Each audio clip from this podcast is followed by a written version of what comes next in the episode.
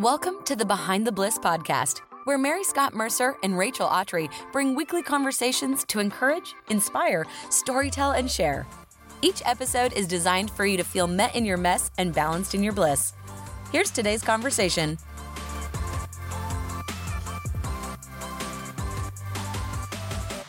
Hey friends, and welcome back to another episode of Behind the Bliss. This is Rachel, and this week I get to share some really great things that I feel like the Lord has put on my heart for me to share with others. And I'm so grateful for a platform like this to be able to share and steward well the words that He's given me. Shows like this have kind of always intimidated me, and if I can be honest with you, being able to record something that is so vulnerable to me, something that I've walked through this revelation for a pretty long time and feel like I'm finally at a point that I can talk about it is pretty remarkable. So let me just first say thank you so much for being here and for being willing to listen to our heart and wanting to get something out of this. When you come to a place hungry, I promise you'll be fed, because it's what we're promised in Scripture too. You may have already heard this story, but in Scripture, God tells a story about when He provided His people with manna in a desert. And I honestly feel like that is what this show is. It's just an opportunity for us or for our friends or other people or guests to be able to share the fresh manna that was laid on their heart that day in that moment with somebody else. It totally is for us, and it's for our hearts and to be able to sink in, but a lot of times too, it's for us to be able to share it with other people. So this word that I'm sharing with y'all today, I'm really excited about, because I totally feel like it's for somebody out there. In fact, I had the amazing opportunity to share this with a whole bunch of high schoolers the other week, and we just left with so much freedom. We just felt like there was a release of relief that we were finally able to overcome our problems that we've given too much glory to for way too long. So for this show, my prayer is that you feel leaving refreshed, that you leave feeling valiant and a victor, and that you're able to take a hold and a grasp on the problems that we have in our lives today and completely hand them over to the Lord so they're no longer struggles in our own life. Every day, I feel like there's one place that the enemy wants to creep in and steal my joy, kill my hope in my future, and destroy any thought that I have. So this message is honestly for anybody that's willing to listen, because I promise it'll speak to you in one way or another, and I only know that because the Lord told me it Himself, and I cannot wait to just jump on in. Like I said, I got to share this message a few weeks ago with a group of high schoolers. And before you say, wait, what? Why are you sharing a message with me that you shared with high schoolers? Because you might not be in high school. In fact, you might be in a season a little bit further ahead than high school, but let me tell it to you straight. This is for everyone. Don't tune out yet, because I promise where you invest, you'll be met. So just hold on, hang out. I promise I have something for you. If you don't know much about me and my current season, my husband and I get to live on this amazing, beautiful guest ranch in Northern California. It's always green. It has horses roaming everywhere. There's ropes courses, adventure, reconciliation between parents and teens as our guests. But for a month out of the summer, we have two programs called Second Wind. These are the programs when high schoolers get to join us, find out what adventure and leadership looks like, how to walk out their faith with the Lord. It is amazing. The second week that they're here, they go on two adventures. The first is a wilderness adventure where they have to find their way to a destination using a map and compass. Count me out. But the second excursion is the one that Thomas and I enjoy the most, and we are so grateful to be on the leadership team of it. We go to the river for a whole week. We go whitewater rafting. We go to a beautiful swimming hole. Our amazing river guides that volunteered their summer make us the most incredible food. My personal favorite is the French toast. But really, in the midst of all the fun and laughter and adventure, it's really time to rest and be quiet, stare at the stars, see them maybe for the first time. And in the evenings, we have time for a message or for someone on the leadership team to share something that's on their heart, which is where this comes in. There's a lot of us in a lot of different seasons, like I said before, but the one thing that we all have in common, despite our age, our race, our gender, any preference that we have, is that we all have something to grieve, and we all have something to hold on to that was never meant to be carried. Let me explain. So when I was in high school, I remember sitting down with my dad my freshman year, and he asked me, what do you want to make out of these next 4 years of your life? Do you want to be an academic scholar? Do you want to be an athlete? Do you want to be creative? Do you want to be all of the above? How can I help champion you and what your dreams and your goals are in these 4 years? And I remember thinking to myself, oh, I would love to be an athlete. Here's the deal, friends. I would say I'm athletic when I need to be, but as a desire, I'm not athletic. I don't desire to go for a run. I don't desire to make myself sweat. It's just not my thing. Totally okay. And I'm learning discipline in that. But I would never choose to use my time to be athletic. I decided that track was going to be for me. I went to the first day of track. I was really excited. My mom and I had just picked out my fresh pair of spikes. And I really, really wanted to be a sprinter. And I don't really love to run.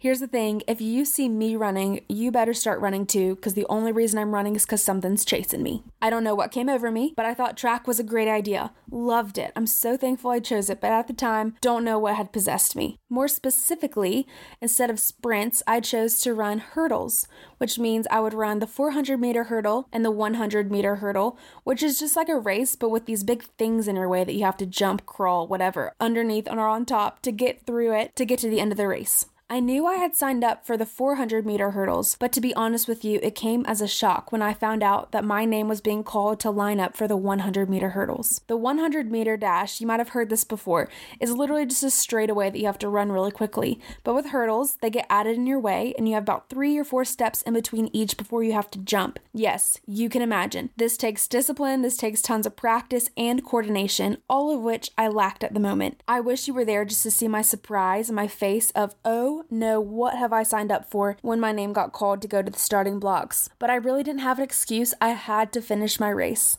I was so nervous and I had no idea what I had signed up for, but I did it. I conquered. I finished the race. I didn't fall at all and I felt victorious. And in youth group one Sunday, my youth pastor mentioned this verse, and he read it out loud to us. You can find it in Hebrews 12, it's verses 1-4, and it says, "Therefore, since we are surrounded by a great cloud of witnesses, let us throw off everything that hinders us and the sin that so easily entangles us, and let's run with perseverance the race marked before us. Let us fix our eyes on Jesus, the author and perfecter of our faith." I found this interesting, not only because I was running races at the moment, and this seemed almost too practical for me, but in reality, it was the first time I feel like I was looking at my life in a metaphor as a race. So if you join me and kind of imagine your life as a race being maybe it's your circumstance or your current season that you're walking through, or maybe it's the season you're about to walk through that you're anticipating. Whatever it is, we all have a race to run. And in this race, we're called to train for the race. We must know what to expect. There's 3 parts to a race, right? We got to train for the race, we have to actually have a race to run, and we have to throw off everything that hinders us. And we can pull that from the verse that we just read. So the first is to train for the race. We must know what we're expecting. You've been through some challenges, I can imagine, and you may have walked through some things that have taught you how to defeat your circumstances, how to solve your problems, how to find prayer, how to worship, how to make a friend. All this has been training, but we've also been given resources to help us in our training, know how to train well and effectively to run our race the best we can run it. That's worship, that's prayer and being in communication with God. That's having friends and community to keep us accountable to the training that we must do. That's having scripture to access what he has for us and what he's calling us to do. So the second part to a race is obviously we have to have a race to run. I don't know about you, but when I was little, sometimes my friends and I would set up these orange cones around our cul-de-sac and run around and make a race for ourselves. And as much fun as it wasn't a legit race because there was no prize at the end. Here's the thing, friends. I think a lot of us have disqualified us from running a race to begin with. We think we're ill-equipped. We think we're unqualified. We think that we're not good enough. Maybe we're not strong enough. Maybe you're not old enough. Maybe you've been told you're not beautiful enough. Maybe you've been told that now's not the time, but maybe later. Maybe you've been told you're just too much or that you're not enough at all. Whatever it is, whoever disqualified you, whether it was someone else or yourself, let me remind you that you are qualified for your race, and we all have a race to run. And lastly, in our race, we have to throw off the things that hinder us. I love watching the Olympics, and I love watching all the sprinters because, hey, that's what I did. But I also love watching them and their technique. You never see Usain Bolt with a backpack on, and you never see him with ankle weights on. Am I right? That would be a little silly. Why would you choose to slow yourself down in a race that you could win? I would challenge us to think the same way about our lives. Why would you choose to add something to your race that might be comfortable? Maybe you've convinced yourself it's convenient, or maybe you truly believe it's just a part of who you are. But in reality, it's hindering you from running your race the best you can run it, the fastest, the longest. It's keeping you from full perseverance and endurance. Let me just throw some out there. If I could be so blunt, maybe for you, it's an eating disorder or the way that you view your body. Maybe you think you have to strive to be perfect in your career to reach the next ring in the ladder. Maybe for you, you're holding on to your relationship with your boyfriend or your girlfriend because it's comfortable, but you'd never imagine yourself marrying them. Maybe it's sneaking a bad habit around the people that you love the most, and you just feel the crippling weight of having to tell them. Maybe for you, it's depression or it's anxiety and the constant thought that life's just not fun anymore. And friends, let me remind you, I am right there with you. We all have a story to tell, and every story has a conflict. So don't think that having your conflict disqualifies you from the race. It's just that we're called to throw our conflict aside so that we can run the race the best. So what does it look like to throw a conflict aside, you might be asking?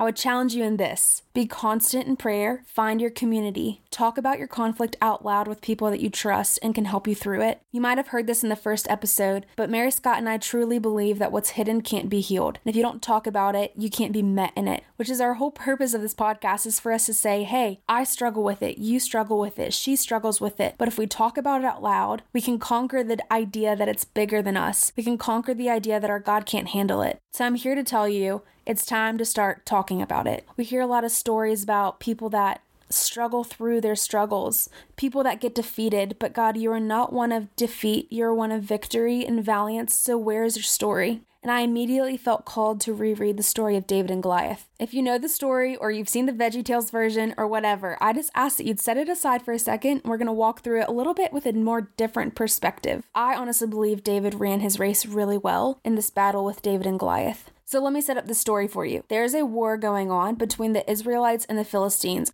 David's family was a part of the Israelites, and they sent David's brothers off to go and fight the war. But David was left back. He was left behind because he was told he was disqualified from running this race. He was told he wasn't strong enough, he was ill-equipped, and he was too young. So instead, he was left to tend to the sheep. You could probably imagine how disappointed David was when he didn't have the opportunity to go and serve. But David didn't let the disqualification of others keep him from running his race. The Philistines, we'll call them the bad guys. They had this huge, giant man fighting on their team. His name was Goliath. He was large and in charge, and frightened everyone around him. So much so that the Israelites stayed in their tents and were too afraid to fight the war. They were too afraid to run their race that they were called to run. Basically, when Goliath was defeated, the war was over. Or, if Goliath stayed alive, the Philistines took victory. Let me put this in perspective for you. Maybe there's a Goliath in your life, but Goliath was a hindrance because he kept people going for their victory.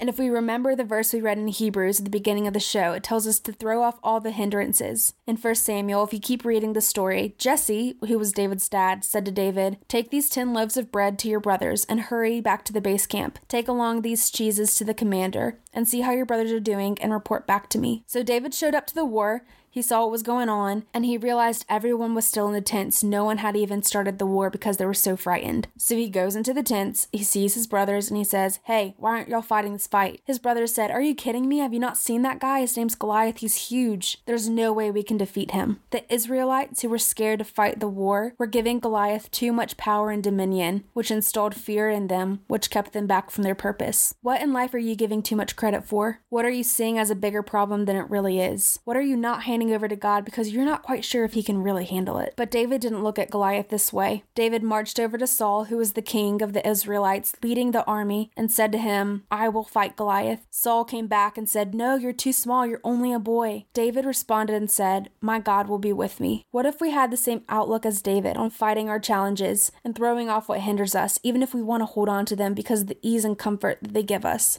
Let's take this as a challenge to look at our problems as minuscule compared to the power that God has. David was so brave and bold that he actually threw off the armor that his friends in the army gave him to battle Goliath because he knew it weighed him down. He knew that the armor didn't fit him. So what in our life do we have to throw off in order to fight our battle well? So David took off the armor, he walked up to Goliath in prayer, and he took the challenge. He decided to run his race despite what people were saying about him. He didn't have fear, yet he had confidence because he knew it was God's best for him. David approached Goliath and yelled, "You come against me with a sword and spear and javelin, but I come against you in the name of the Lord Almighty, the God and the armies who you have defied." Here's a spoiler alert. David defeated Goliath. He killed him. He won the battle. They celebrated. They were so excited. But at the end of the day, we have to remember that David didn't carry in a sword. He didn't carry in a bow and arrow. He didn't carry in a javelin to his race or his battle. It didn't take anything big and shiny to defeat Goliath. All it took was confidence in God and a rock. It's easy to make up these big situations in our head, tell ourselves how hard it's going to be to overcome our addiction, defeat that perfection, leave that friend group, you fill in the blank. But really, all it takes is trusting in God and something simple like a prayer, a conversation, finding uplifting friends, whatever that rock is for you. Some of us, we're going to be super excited after this podcast. We're going to be pumped. We're going to be excited to go into our race and know that we can run it well. We're going to throw off these hindrances like nothing's holding us back. We've got the adrenaline. We feel trained and prepared, and we can't wait to make that phone call, to have that conversation, to have that prayer time, be able to throw off what's holding us back. But others of us, yeah, we're pretty frightened because it's easy to believe the lies that it's going to be really difficult. You can't do this, but your life's so much easier with what you're holding on to. Who's going to be your friend once you come clean about you fill in the blank? All of the loneliness, the defeat, the fear and confusion, let me just tell you, they're not from God. God is not one of fear. He's not one of loneliness. He's not one of confusion, but he's one of relationship, victory, love. Actually, if I can be really vulnerable, when I first started preparing for this talk with the high schoolers, I also felt the similar lies coming at me. Lies that told me, who do you think you are? You're not qualified to give this talk. Look at all the hindrances you still have in your life. And I'm being vulnerable in saying this to declare that we're all in the same boat. We all have a race to run. There is an army of people excited to celebrate you, to celebrate the victory that we already have, even before running the race. So if I go back to that high school girl I was, who was lined up at the starting blocks, looking at my race of the 100-meter hurdles and frightened. I knew I was frightened because I hadn't trained for this. I didn't know what to expect. I was anxious. What I want for me and what I want for you is to be able to look at a race like this in our own life and know that we're prepared, know that we're confident, be able to throw off the things that easily hinder us, be able to take off our ankle weights, throw off the backpack of rocks we're carrying around with us, and know that we're ready for this. In fact, even more than that, I want a group of us that can believe that the God we serve could be the God to move the hurdles out of our way, to be the God that intercedes on our behalf and makes it a little bit more simple. This is the point of my talk that I normally ask the high schoolers to stand up if they're feeling the least bit nervous, that they're battling lies, that they're nervous to go back home, or that they have hindrances they need to throw off. I ask them to be bold. I ask them to stand up. And then we pray for them and we defeat the lies and we declare victories. Unfortunately, this is a podcast and we can't do the same. But what I will ask of you is that you're vulnerable with yourself, you're honest with yourself, and you take a few moments to identify the places you feel like you're hiding the most, to identify the things that have a stronger grip in your life than you have on them. And if you're like me, and it takes sometimes some declarations over yourself or having someone else speak them over you, I encourage you to do that. Call a friend you trust, ask them to just affirm you, ask them to encourage you. Ask them to walk through this race with you. But for me, what helps the most is when I'm able to be honest and quiet and ask the Lord, who do you say I am? And it's in those moments he meets me. He reminds me, you're fearfully and wonderfully made. You're bigger than your circumstances. This problem is not your defining moment, and you already have victory in me. So while you're at the starting blocks, know that this race you're about to run, you have already won. So run it confidently. Don't get anxious about how you're doing or look at the lanes of people running next to you and think they're going faster, because at the end of this, there's prize and blessing because of your obedience of running your race well. I hope this can be an encouragement for you in whatever season of life that you're walking in. Maybe it's with your family or your spouse. Maybe if it's with your children. Maybe it's your friends, your community, your career. Or maybe it's with a problem that you've given the authority to for way too long. But whatever it is, let this be the last reminder that you are qualified to run your race. It's time to throw off the hindrances that are holding you back. And those hindrances can never be too big for the God we serve. Gosh, I'm so thankful that Rachel had the courage to share about what was going on in her heart with all of us. It has been so helpful to read your comments and hear how you've been loving the podcast and things you would love to see. If you have 5 minutes, would you head over to iTunes and leave us a review? Reviews on iTunes are so helpful because they allow for other people who may have never heard about the show, hear about the podcast, and maybe feel encouraged as well. You can head over to our website at BehindTheBlissPodcast.com, read past show notes, find other shows, and anything else that you're looking for. Honestly, Rachel and I are flat out shocked that you guys are loving the podcast so much, and it's so exciting for us as we plan more content and move forward with this podcast. Thank you guys so much again for joining us, and we'll see you next week.